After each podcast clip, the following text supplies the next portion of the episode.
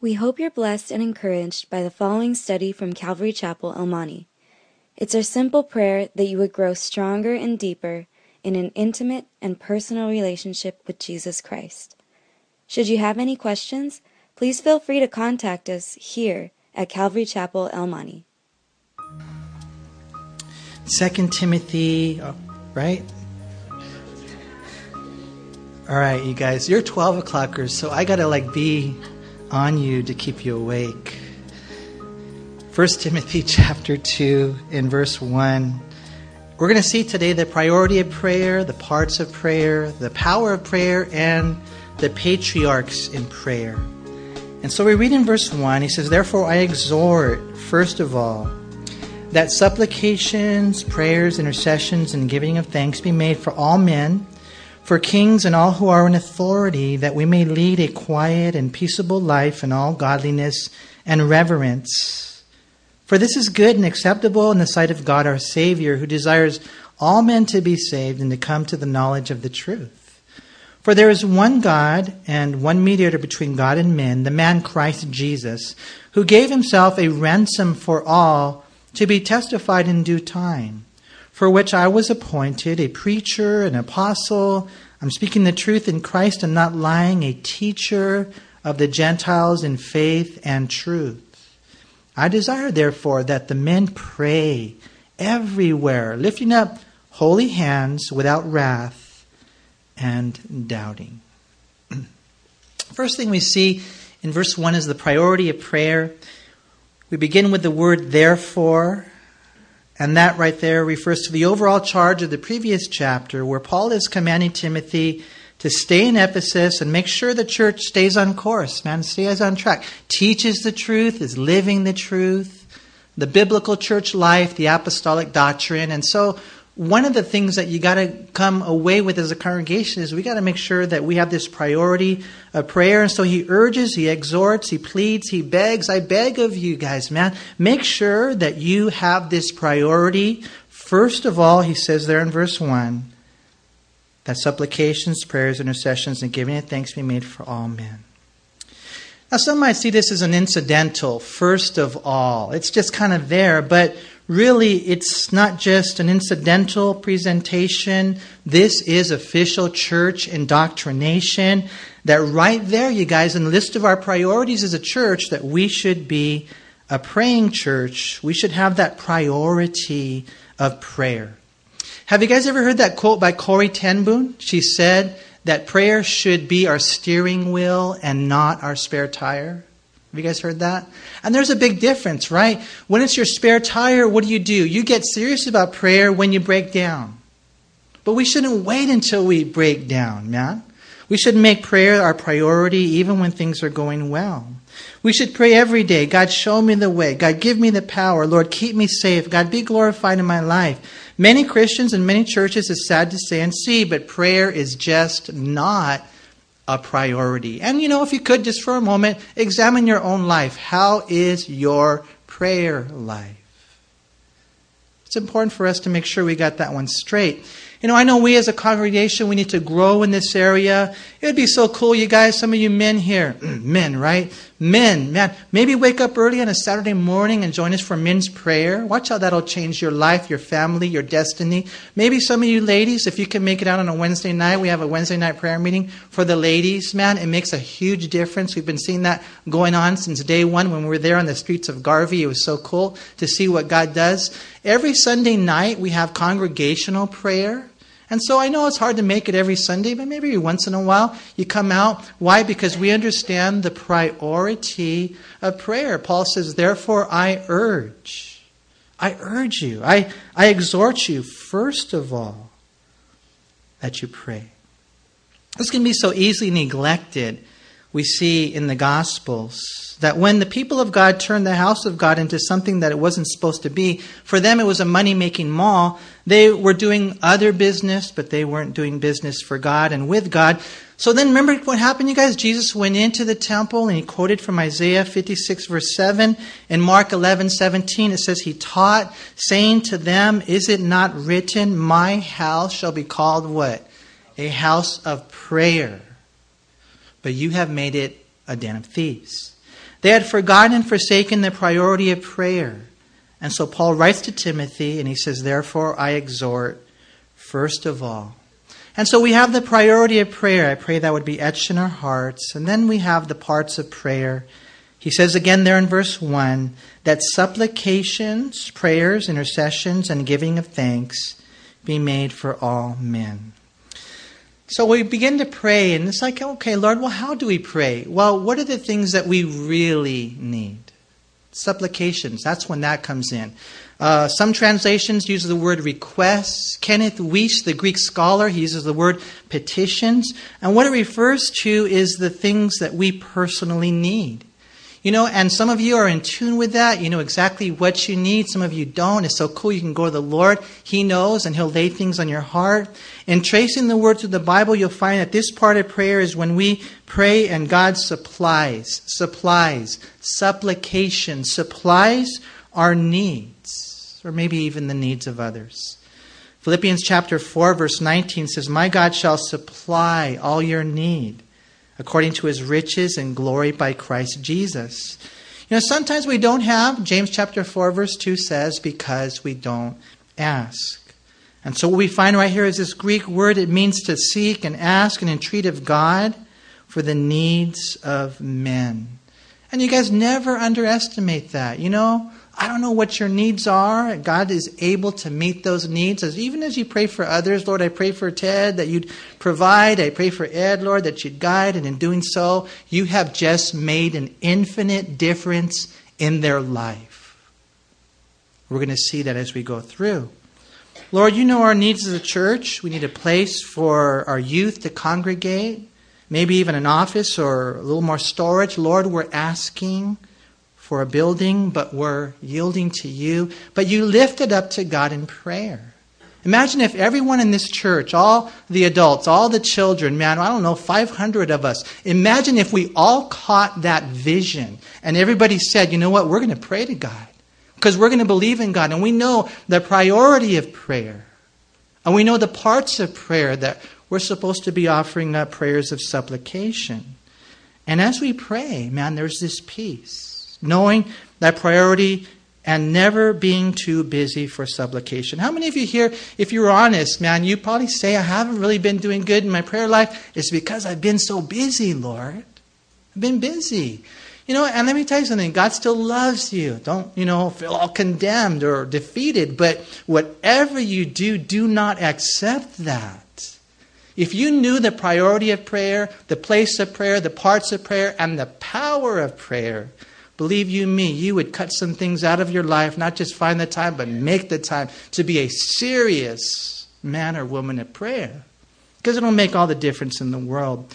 You know, that same word is used in Philippians 4 6 through 7, where it says, Be anxious for nothing, but in everything, by prayer and supplication, with thanksgiving, you let your requests be made known to God, and the peace of God, which surpasses all understanding, will guard your hearts and minds in Christ Jesus.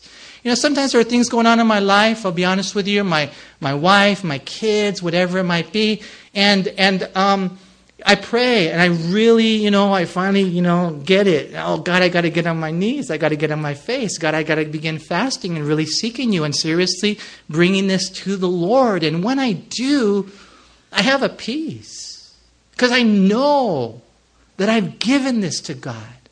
But if I don't, if I'm going through life and things are going wrong here or there, or I have questions, whatever it might be, and I haven't really bathed it in prayer, I don't have that peace. Why? Because I have not really, and the Lord knows, given it to Him. And that's why we need to do that. And that peace of God, it surpasses all understanding. Supplication, God, I need these things. Lord, please, you are able to meet my needs. Only God can. And this is one of the things we do as a church. Watch, if you go over to 1 Timothy chapter 5, really cool book we're going to see going through our, the church's responsibilities and the leaders' requirements. One of the things we're going to see that the church is responsible for is for taking care of widows who are really widows. Did you guys know that? that that's a responsibility of the church. If she doesn't have any kids, no one to take care of her, she's really a godly widow, we take care of them as a church. That's what we're supposed to do. But look what it says they do. We do this for them. Look what they do for us. In verse 5 Now she who is really a widow and left alone trusts in God and continues in supplications, there's that same Greek word, and prayers night and day. Because, see, that's how it works. God wants to move, God wants to do great things. Then God will begin to stir us up to understand the priority of prayer to understand the parts of prayer, to where you come in. And you guys are so cool, man. You do put in your prayer requests. Lord, you know, we need a, a car or a coffee table or, or a house or healing or whatever it is. God, you know my needs. And then, you know, the church prays. We got the ladies praying. One day we're going to be home in heaven and you guys are going to see it. And man, you guys got to know, I told you ahead of time, that the ones who are going to receive the greatest rewards are not going to be the pastors, not going to be the ones who were famous and up front. It's going to be the widow. It's going to be the lady who nobody knows her name and nobody even knows that she's involved in ministry, but she is praying for you, me, for us night and day.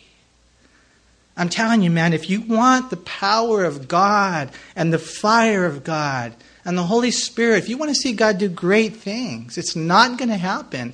Great things are not going to happen unless you understand the priority of prayer, unless you understand the, the different parts of prayer. God can meet your needs. I don't care how big they are. Lord, there's a building over there at $6 million. You know, what do you think, Lord? How about at least four million for the down payment? God says, okay, no problem, man. That's chump change for me, right? But if God doesn't give us the four million dollars, what does that mean? He doesn't want us there. And if God doesn't want us there, then I don't want to be there, right? But He is able to supply our needs. See, we know the different parts of prayer. Number one, supplication. Number two, look at verse two for kings. I'm sorry, verse one. Therefore, I exhort first of all, 1 Timothy 2, in verse 1, that supplications, and secondly, there's that word prayers. This word right here, this Greek word, is a general word for prayer. And, and, to be honest with you, some of these words are interchangeable. But one unique thing about this word is it includes that, that word praise, that it has the idea of that vital element of worship. And so when God looks at Calvary Chapel El Monte, when God looks at this church, He's looking for prayer. Are they asking for needs? Are they dependent upon me? Secondly, are they people who pray through worship? Are they praying in worship? I think it's important to know that worship through music is a form of prayer. And that's why it's important to have that heart to participate and to celebrate God in worship and adoration and songs, in psalms, in hymns to Him. You guys, whatever you do, don't waste that time, that first half an hour where we're here and we're singing to God. I want to encourage you, if possible, close your eyes. I know it's hard because you're wondering, well, who just sat next to me? I hope it's somebody I like. And, you know, you're thinking things like that or whatever. You're distracted. I wonder if so and so is here.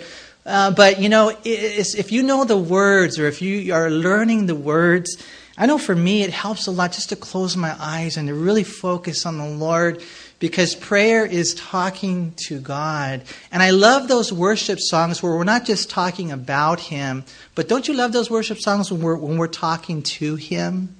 When we're praying to Him? See, God sees those things. Oh Lord my God, when I in awesome wonder, and there you are, you're talking to God. Consider all the worlds thy hands have made. I see the stars, I hear the rolling thunder, thy power through thy universe displayed. And then sings my soul, my Savior, God, to thee, how great thou art, how great thou art. See, that's what churches are supposed to be doing. They're supposed to be praying to God through supplication, through adoration. See, this is what we do in order to be a healthy church. It's, it's praise, yes, but it's prayer to Him.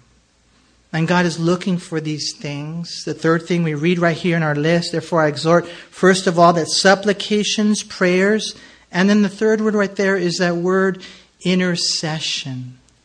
The Greek word is found only two times in the Bible, and again, these things are interchangeable. But here in chapter 2, verse 1, the idea of intercession is specified by the translators as the act of petitioning God or praying on behalf of another person or group. And again, it's something that we need to be doing as a church. You know, supplication is God, I, I need, you know, love, I need grace, I need power. Lord, I need you to make ends meet. God, can you help me find a job? And, you know, there's the needs that are, are being met, maybe personally. Then there's that time of worship to God, adoration. But then there's that time, man, when you're standing in the gap for somebody. You know, and when we as a church understand the power of intercession, I think we'll even engage in it more frequently.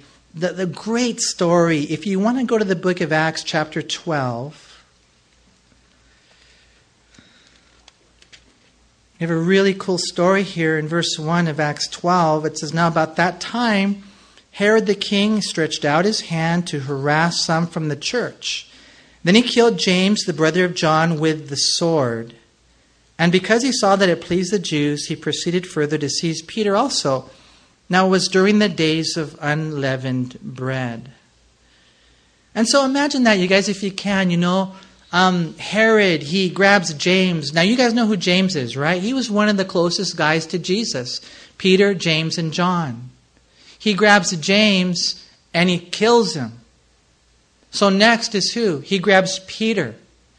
And, you know, as a, as a church, you're probably thinking, well, I, I don't know. Is there any hope? God, you already let James die. What's, this, what's to make us think that something's going to be different with Peter? But what we find right here is in verse 4 so when he had arrested him, he put him in prison and delivered him to four squads of soldiers to keep him, intending to bring him before the people after Passover. Peter was therefore kept in prison, but here it is constant prayer was offered to God for him by the church. See, that's what I'm talking about. You find out about this, this pastor arrested in Iran or or you find out about things that are going on. I mean, there's this one mom every single week for the last, I don't know how long it's been, maybe a year. Every single week, there's a prayer request in there for her son, in and out of prison, addicted to drugs. And so we're praying every single week. Constant prayers being offered up for this young man. And then it was just so amazing. This week, he came into the church. This week, we, we sat down and talked. This week, he showed me what God was doing in his life. This week, he told me I've been clean for three weeks. How? The power of prayer. You see, that intercession, you guys got to understand. I don't know who it is that the Lord will lay on your heart. And, and, and, be sensitive to that as the Holy Spirit lays people on your heart. Sure enough, you know, this one couple, God's been laying them on my heart, laying them on my heart. Sure enough, boom, man, they are going through this tremendous spiritual battle. I called them up the other day and, hey, you guys doing okay? And there's boom, you know what? All this is happening. Or, you know, I, I honestly say a couple years ago, God laid someone else on my heart and then just random Start praying, praying, praying. It was so cool to see them get saved. But constant prayer, the Lord does that work, but we have to understand the power of intercession. Here, you know, Peter, it doesn't look good. James is already dead. Four squads of soldiers, 16 men. I mean, what's going to happen? And so what do we do? We read in verse 6 And when Herod was about to bring him out, so this is, man, you know, the nick of time. That night, Peter was sleeping, bound with two chains between two soldiers, and the guards before the door were keeping the prison. Now, behold, an angel of the Lord stood by him, and a light shone in the prison, and he struck Peter on the side and raised him up, saying, Arise quickly, and his chains fell off his hands. And then the angel said to him, Gird yourself and tie on your sandals. And so he did. And he said to him, Put on your garment and follow me. And so he went out and followed him. And he didn't know that what was done by the angel was real, but he thought he was seeing a vision.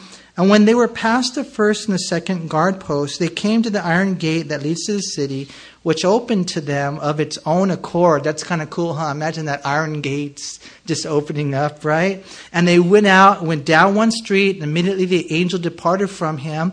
And so when Peter had come to himself, he woke up and he said, Now I know for certain that the Lord has sent his angel and has delivered me from the hand of Herod and from all the expectation of the Jewish people. And so, you know, you look at that story right there and you ask, well, how did it happen? How is it that Peter, who was delivered to, you know, four squads of soldiers, he's chained there, he's sleeping, how did he get set free? And someone says, well, it was the Lord, and it was an angel of the Lord, and yes, it was the Lord, and it was an angel of the Lord, but don't you see that it was the people of the Lord who were constantly praying for him? And the Bible makes special note of that. As a matter of fact, look what happens. It says in verse 12 So when he had considered this, he came to the house of Mary, the mother of John, whose surname was Mark, where many were gathered together doing what? Watching the Super Bowl. No, I'm just joking. They're praying. Get your friends together. You know what? You can, you can, you can maybe bribe them, say, hey, we'll get some pizza or whatever. I don't know. But once you get them there, just tell them, okay, you guys, let's pray, man. Let's pray. Let's see what God will do. And, you know, that was the purity, that was the beauty of the church. There were many there, and they were praying. And Peter was set free because they were praying. Who needs to be set free in your life? Whom God has laid on your heart? We got to pray for them and you put in those prayer requests, and you come on a Sunday night, you come on a Saturday morning, you come on a Wednesday night, you get your friends together, and you say, you know what? We got to do business with God. And you begin to pray. Now, it's not like, you know, we got the greatest faith, because we don't. We're struggles. We, we struggle. You know, it's like sometimes I feel like that man, Lord, I believe, help my unbelief. And, and we're going to see they didn't have the greatest faith, but they knew one thing. They knew they needed to pray. That was what they, they knew, and they didn't stop. Because look what happens. It says in verse 13, and as Peter knocked at the door of the gate, a girl named Rhoda came to answer. And when she recognized Peter's voice because of her gladness, she was so happy that she left him out there. She did not open the gate, but ran in and announced, Hey, Peter stood before the gate. But they said to her, You're, you're beside yourself. You know, she's crazy. And yet she kept insisting that it was so. And so they said, It's his angel. I mean, these guys didn't have a lot of faith, huh? They didn't, man. But Peter, it says, continued knocking. And when they opened the door and saw him, they were just blown away. They're blown away. God does answer prayer. And even though we don't have the greatest faith, one thing we do, man, is we keep praying. We fall to our knees. We fall on our face. We begin to seek the Lord with everything that we are. And God begins to do a great work. We learn this. The power of intercession. You know, we have a good example here of interceding for an individual. There's a good example of interceding for a group of people. Later, you can read it in Exodus 32 10 through 14. If you guys remember the story, you remember when the children of Israel, they were taken out of Egypt, Moses went up on the mountain for 40 days, and while Moses was up there 40 days receiving the 10 commandments, the children of Israel were down here breaking them all, right? And they made a golden calf. You guys remember that? And they said, hey, this is the Lord. We don't know what happened to that guy Moses, you know, but they started, you know, basically having an orgy. And they thought they were worshiping God. And so Moses comes down and God says, Moses, move to the side because I am about to wipe these people out. I'm going to make a new nation from you. And what did Moses do? Just like he did constantly, over and over again, as a wonderful spiritual leader, he just kept falling on his face and praying, Lord, no. He was such a great interceder. And you read it through their wanderings in the wilderness, how many times God wanted to wipe them out, and Moses just, he just kept falling on his face, Moses and Aaron, falling on their face, praying, God, don't do it. Don't wipe them out, Lord, because You know, then the nations will hear, well, yeah, you were strong enough to bring them out of Egypt, but you weren't strong enough to get them into the promised land. It's not good for your glory. And I know at the same time Moses was thinking, and it's not good for them. I love these people. I love them. And what a great example we have of what a difference it makes. It's like this individual, whoever it is, they're right here, and God's right here, and God's got a sword in his hand, and in his justice, he's about to smite them. But then you come in between and you say, Lord, have mercy on my friend, have mercy on my son, have mercy on my spouse. What a difference that intercession makes. You know, there's a, a crazy verse over in the book of Ezekiel, chapter 22. This is probably one of the saddest verses in the Bible. Again, it was one of those times where the southern kingdom of Judah, the northern kingdom, had already been carried away by Assyria. Now, hundreds of years later, the southern kingdom is in sin, and so God's going to judge them. God's going to judge them. God's got the Babylonians, He's ready to bring them. So look what happens. We read in Ezekiel 22, it says in verse 30 So I sought for a man among them who would make a wall and stand in the gap before me on behalf of the land, that I should not destroy it. And so, God, think about it, you guys. He's looking for somebody. Hey, I'm about to destroy the land. Also, let me search among the millions of people in the southern kingdom of Judah, and I just want to find one person, one person who's interceding, one person who's making a wall, one person who's standing in the gap. But look what happens. But I found no one. Nobody. And so what ends up happening verse 31? Therefore, I have poured out my indignation on them. I have consumed them with the fire of my wrath. I recompense their deeds on their own heads, says the Lord God.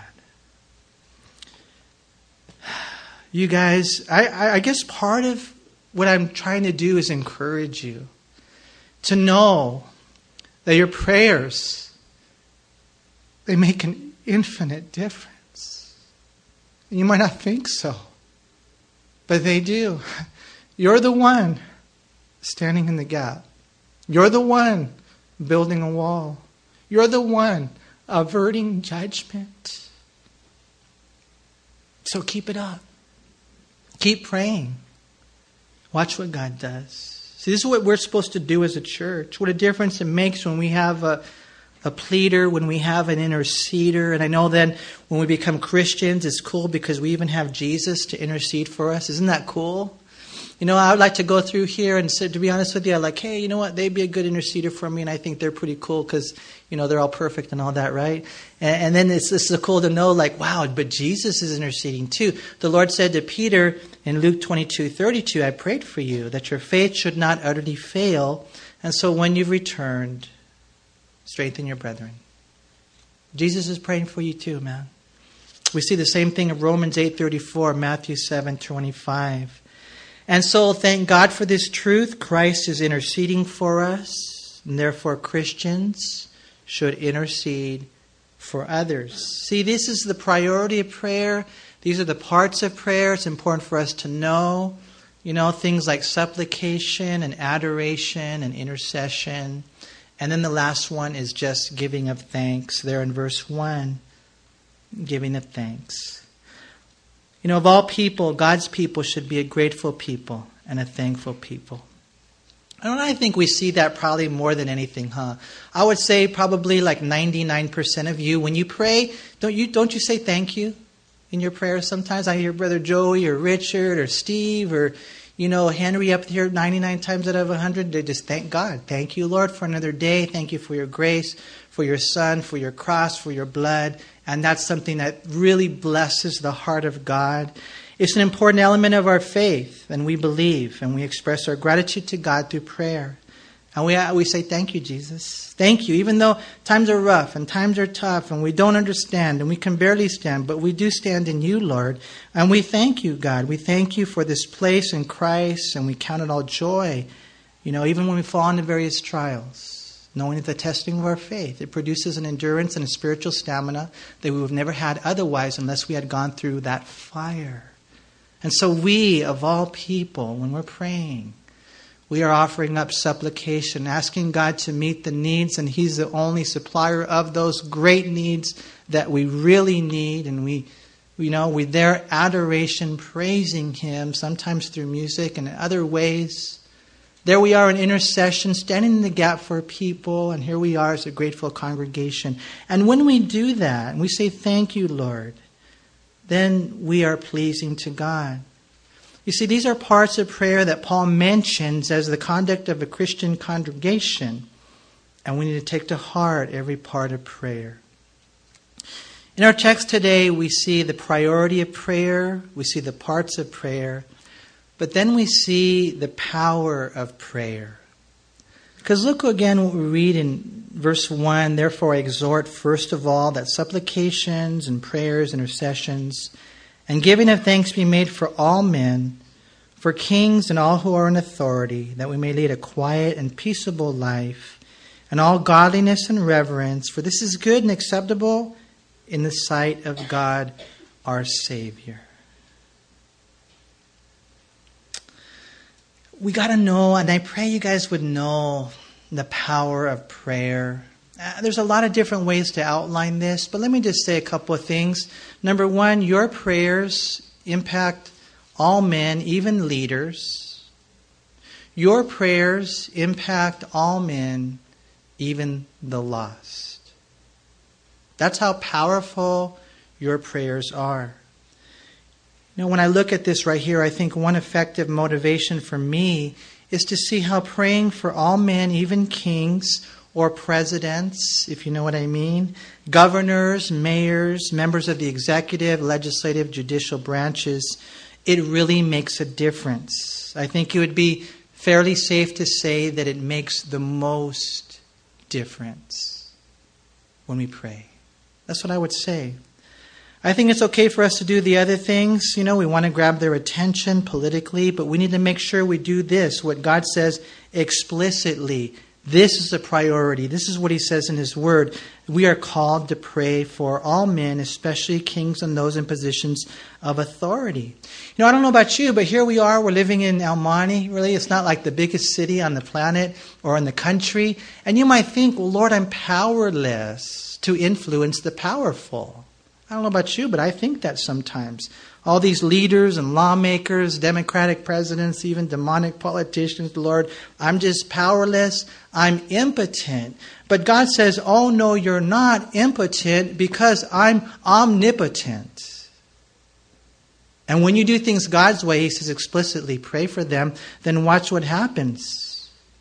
We read there in verse 2 that if we pray for kings and all who are in authority, that we may lead a quiet and peaceable life in all godliness and reverence. Quiet and peaceable. Speaking of a life of tranquility, godliness and reverence. Speaking a life of purity, a life of holiness.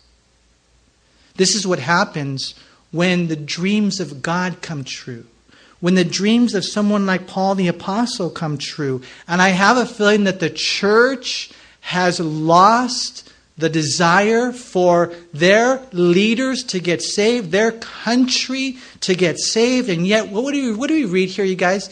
God wants all men to be saved. So, why is it that we've lowered the bar? I think when you follow the text and you let it speak for itself, you find that prayer gets answered and leaders get saved. You know, for Paul to write that in his day, it probably meant even more than it does nowadays, right? Because back then it was a crazy government, even worse than today. But, you know, here's the thing, you guys, and I really hope that you can catch this vision. He had good reasons to dream big because he saw that happen in his own life. He saw soldiers getting saved, he saw centurions getting saved. You know, for Paul, it wasn't a matter of political morality. For him, it was a matter of Christian, Christian spirituality. His dream for every nation of the world was salvation. That was his dream, and you can't, you can't shortchange that dream. You know, he probably remembered the impact it made. You guys, when you read through the book of Acts, you see leaders getting saved. Remember on the very first missionary journey, you guys remember where they went? They went to Cyprus and the leader of the land got saved. The whole leader of the island, he got saved. It changed everything. You read in Acts chapter 17, verse 4, the leading women got saved. They were the influencers of the city. You read in Acts chapter 18, verse 8, the leader of the synagogue got saved. Or you read in Acts chapter 28, verses 7 through 9, the magistrate of Malta got saved. Don't you think that changes everything when leaders come to know Jesus Christ? It's then that we live in tranquility. It's then that we can lead a life of godliness and reverence. Now, I'm not saying we can't do it apart from that, but we got to make sure that we don't lose that dream and we don't lower the bar. He knew the power of prayer. He testified before rulers and leaders, and he believed in the work of God. He said, Lord, do a great and glorious work, reach all men. Let there be a revival prior to your arrival. And this is what he's encouraging us to do as a church when God looks at us. He wants us to be praying for their salvation. You see, the power of prayer, it impacts the leaders and it impacts the lost, which a lot of the leaders are lost, huh? Like maybe like 99.999%. Lord, just rock their world. Lord, sock them in the face. Lord, humble them, break them. Lord, here we are as a church. Lord, we are crying out and we are believing what your word says, Lord, and we are asking that you do a great and awesome work. In verse 3, one translation says, Such prayer for all is good and welcome before God our Savior. You know, this is what we want. This is good, it says in verse 3, and acceptable in the sight of God our Savior. Ephesians 5:10 says what? Find out what is acceptable to the Lord. This is acceptable. So this is what we got to do, right? We got to pray. We see in verse 3 how God sees this is good and acceptable in the sight of God, our Savior, his eyes. Look at verse 4. This is his heart who desires all men to be saved and to come to the knowledge of the truth. You know, believe it or not, I have talked to some people who they don't think God wants them to be saved. They think, you know what? I don't know what it is, but man, I just don't feel like I'm chosen. I don't feel like I'm the elect. That's what Calvinism will do when they tell you that God chose some and not others. Let this be clear. All means all. That's all all means. God wants all men. He wants you to be saved. That's the heart of God. You know, we see that as we go through the scriptures. That's why we got to pray for all men. We see in verse 4 for there is one God, I mean, verse 5, and one mediator between God and men, the man Christ Jesus. And this is why when you see people and they don't know the Lord, you evangelize, you know, you pray and you preach. There's one mediator. There's only one way to heaven. There's only one way to God. The Bible says in John 14, 6, Jesus said, I am the way, the truth, and the life, and no one comes to the Father except through me. Right? Acts chapter 4, verse 12, nor is there salvation in, in any other, for there is no other name given under heaven among men by which we must be saved. Jesus is the only way. And we see that right here in 1 Timothy chapter 2, verse 5. There's how many gods? One God. And how many mediators?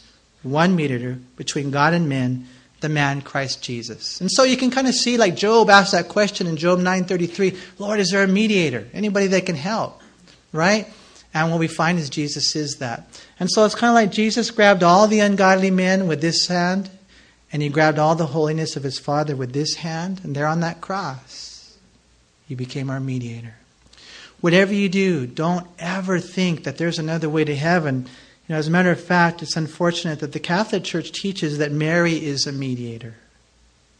Is Mary a mediator? 1 Timothy chapter 2 verse 5 there's one God, one mediator between God and men, the man Christ Jesus. Oh, the Catholic Church doesn't teach that. Well, you go over to their catechism. In the Catholic Catechism, paragraph 969. It's right there. And it says that about Mary that she's a mediatrix. She's taken up to heaven. She did not lay aside this saving office, but by her manifold intercession continues to bring us the gifts of eternal salvation. Therefore, they say the Blessed Virgin is invoked in the church under the titles of advocate, helper, benefactress, and mediatrix.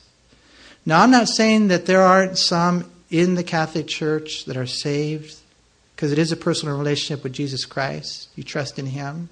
But I am saying this that if a church teaches there's another mediator, and that that's their official doctrine, then that is heresy because it says right here there's one God and one mediator between God and man, the man Christ Jesus.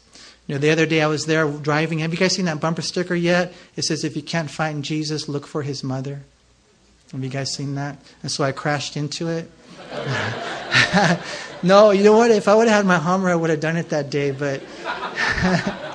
I was just like, oh, this is crazy. You know, I don't need to look for, for Mary, man. Jesus died on the cross. The Bible says, you know what? There's a throne of grace. Even though I'm a wretched man, I'm covered in the blood of Jesus Christ. And I can go in. I don't need to go through anybody else because Jesus died for me. I don't need to go through a saint.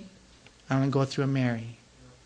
There's one mediator, and this is Jesus, and that's where we go. See, that's important for us to understand. You know, the Catholic Church has a real popular book by St. Alphonsus Liguori. And in it, he says Mary is the most faithful mediator of salvation. He says she has been made the ladder to paradise, the gate to heaven, the most true mediator between God and human beings. He says no creature has since received any grace from God except through the hands of Mary. See, that's what they teach. Last time I checked, one meant one. I looked this up in the Greek. I'm like, what is this one right here, Lord? One.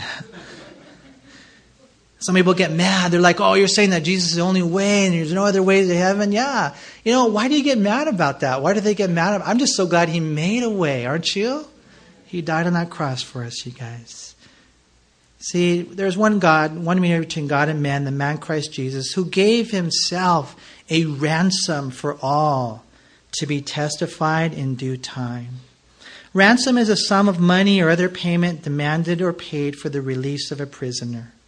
You know, if you can visualize yourself kidnapped by the devil, the ransom was the Son of God. He paid the price and he died for us. And that's why Jesus says in Mark 10 45, even the Son of Man did not come to be served, but to serve and to give his life a ransom. You see, what we find is that God here is just saying, this is the way it works. You know, I want you to know the priority of prayer. I want you to know the parts of prayer. And I want you to know the power of prayer that I can touch leaders, I can save them. I want everybody to be saved. And you know, here's the different things that I've done. One last thing is I need a voice. I need a voice. And that's where Paul comes in in verse 7 for which I was appointed a preacher and an apostle. I'm speaking the truth in Christ I'm not lying, a teacher of the Gentiles in faith and truth. You guys don't get sidetracked. Don't get engaged in the affairs of this life. Don't get me wrong. I know you got to pay the bills. I know you got to put food on the table. I know you got to, you know, exercise, whatever it is. But let the primary passion of your life to be part of the kingdom of God where you see souls saved. And for some of you here, man, it's a voice. You're the voice. Paul says, I'm a preacher. I'm a teacher. I'm the, so to speak, the lips of the Lord, the voice of the Almighty. And you don't have to be eloquent, you don't have to be perfect. Can you say this word? Jesus. You need Jesus. My son was asking me on the way over here today, Dad, how do you say that in Spanish? You know, Jesus loves you. And I said, real simple, man. Jesus te ama. So you go out there, I don't know Spanish. Tell him, Jesus te ama, man. Jesus loves you. And you become that voice.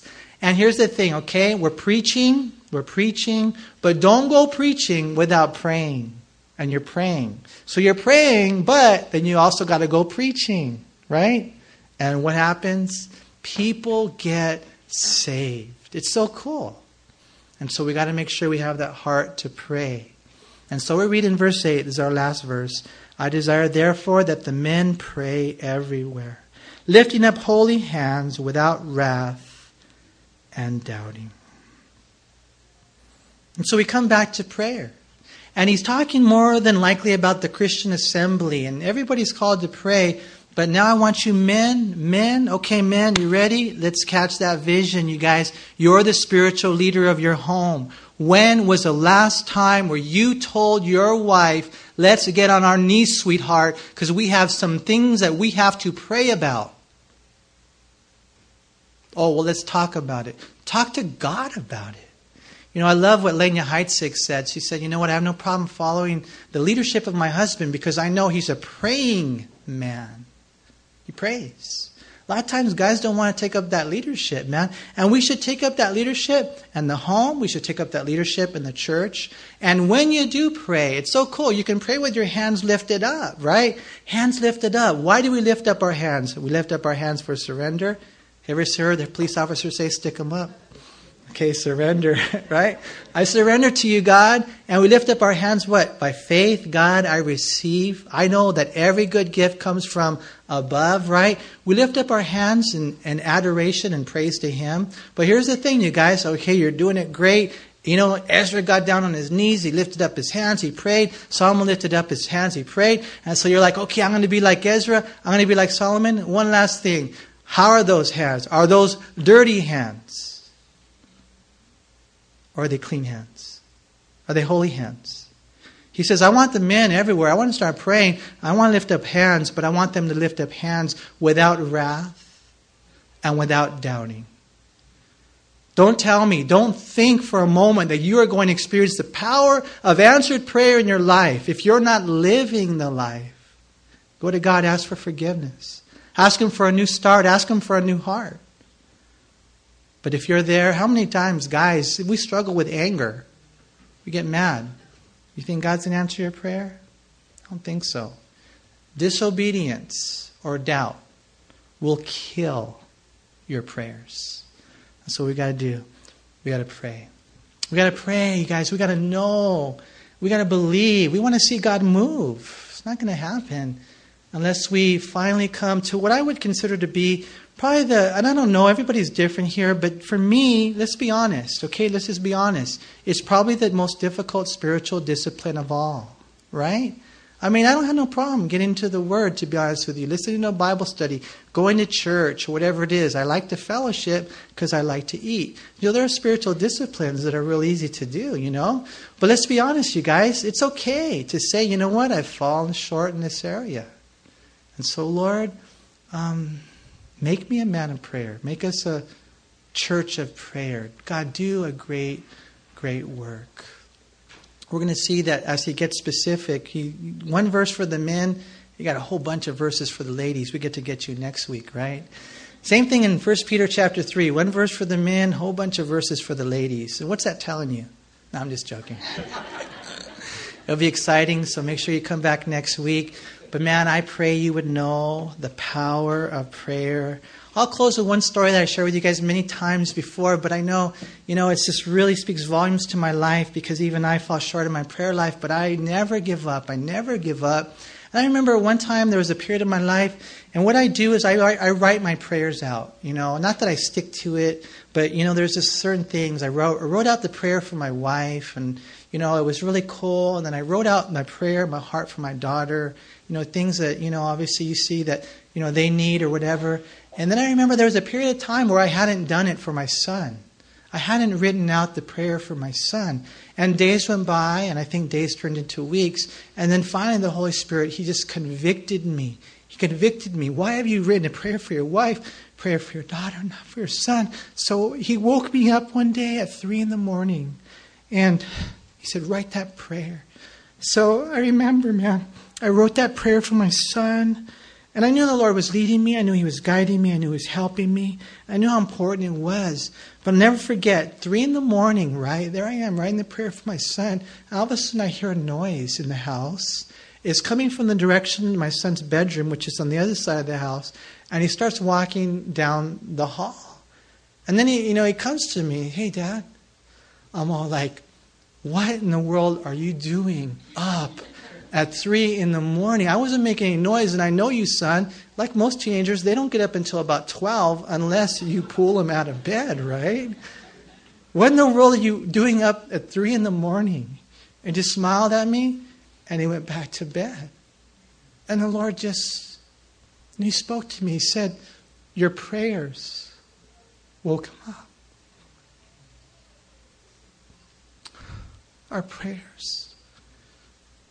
Do you realize what will happen when we pray the way that we should, like the church is called to?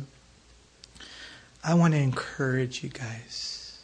I don't want to condemn you. I don't want to beat you up because maybe you haven't, you know, done everything. But you know what? Never give up on this. The one thing the disciples asked Jesus to teach them was how to pray.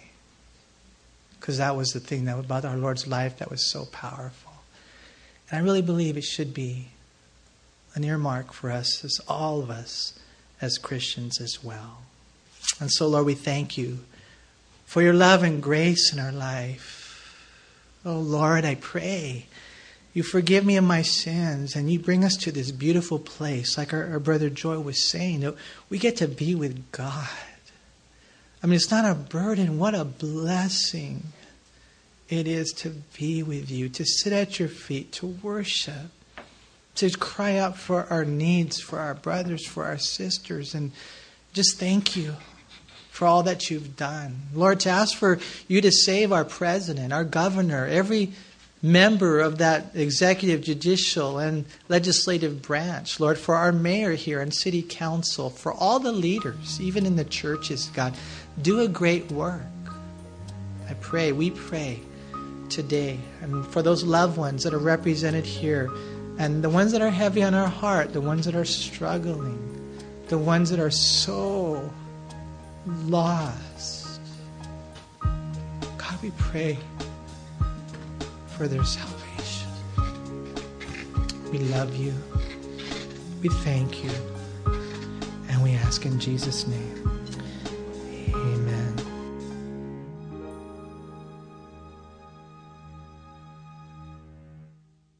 We hope you were encouraged by this study. If you have any questions, please call us at Calvary Chapel El Monte at air code 626 454 3414. Remember that Jesus loves you.